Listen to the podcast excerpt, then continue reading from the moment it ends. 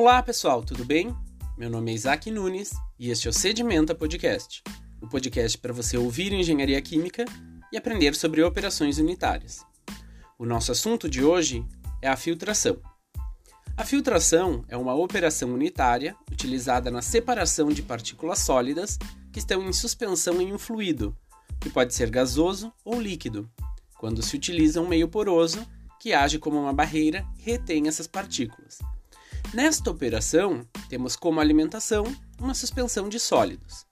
Também temos a torta, que se forma no processo, além do meio filtrante, que é estacionário, e o filtrado, que corresponde ao permeado do filtro, composto pelo fluido já separado das partículas. Na filtração, a força propulsora da separação pode ser a pressão fornecida por uma bomba na alimentação da suspensão, uma força centrífuga e até mesmo a gravidade.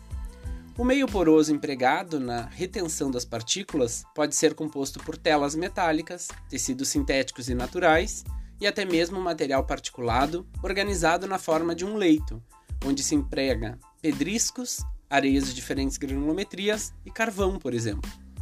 A seleção do meio filtrante é muito importante, uma vez que o tamanho dos poros presentes no material resultará em uma boa eficiência de separação de partículas.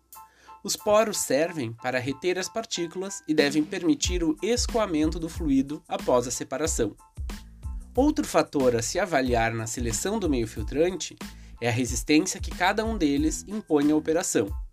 No início do processo de filtração, a resistência do meio filtrante é mais importante, mas à medida que o tempo passa, surge uma outra resistência que se torna mais significativa. Essa outra resistência é a resistência da torta.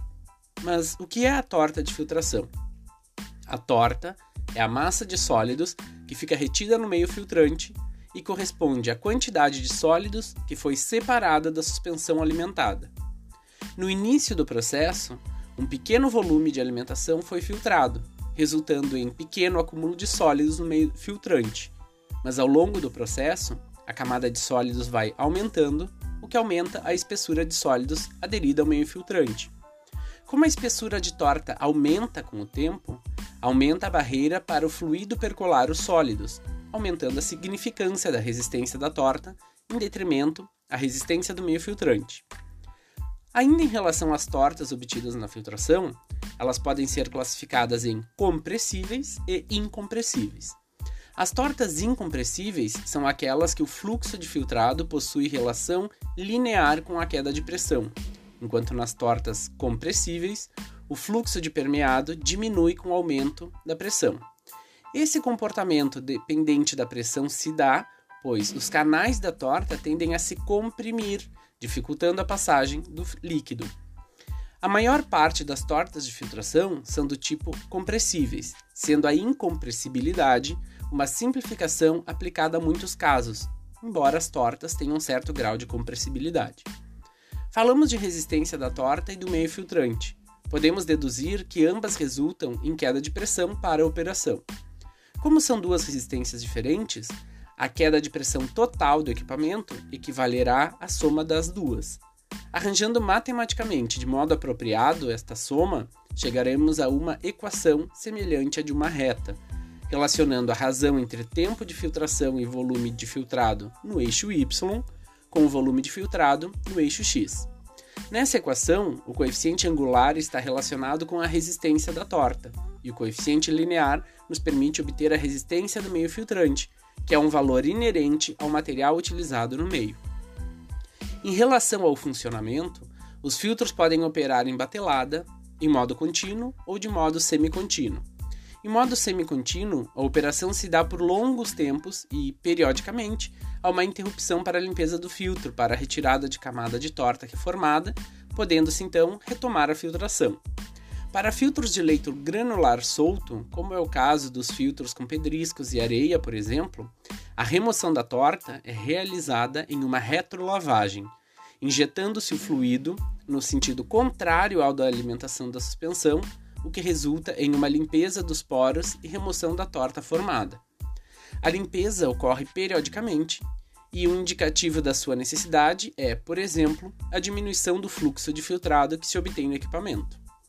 Outro exemplo de equipamento de filtração é o filtro prensa, de marcos e placas, que possui camadas de meio filtrante intercaladas entre placas e marcos, onde a suspensão entra, a torta se forma no interior do marco e o filtrado é coletado nos canais das extremidades. Um exemplo de grande difusão na indústria e em nosso dia a dia é o leito granular empregado na filtração da água tratada distribuída, que chega até as nossas residências. Seguindo a sequência de operações unitárias de uma estação de tratamento de água, temos o bombeamento da água, adição de coagulante com uma mistura rápida, depois a floculação, sedimentação e, somente após a remoção da maior parte dos sólidos, a filtração.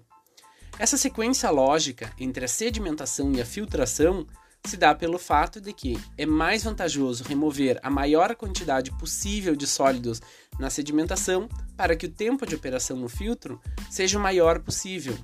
Caso não tivéssemos a sedimentação dos flocos antes da filtração, uma quantidade muito grande de sólidos seria encaminhada para o filtro, fazendo com que as paradas para limpeza por retrolavagem fossem muito mais frequentes, reduzindo a capacidade de operação do equipamento. Falando em capacidade de um equipamento de filtração, esse indicador de operação é obtido dividindo-se o volume de filtrado obtido pelo tempo gasto nessa operação, mas acrescido pelo tempo necessário para montar e desmontar o equipamento e também o tempo de limpeza. Assim, quanto mais tempo gasto na montagem e desmontagem e também na limpeza do meio filtrante, menor tende a ser a capacidade de operação.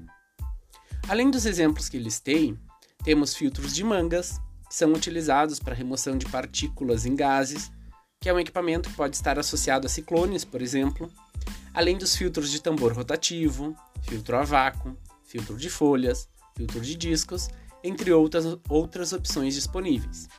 Dá uma pesquisada por vídeos e imagens para conseguir entender melhor a geometria, as funcionalidades e operação desses equipamentos tão empregados na indústria química.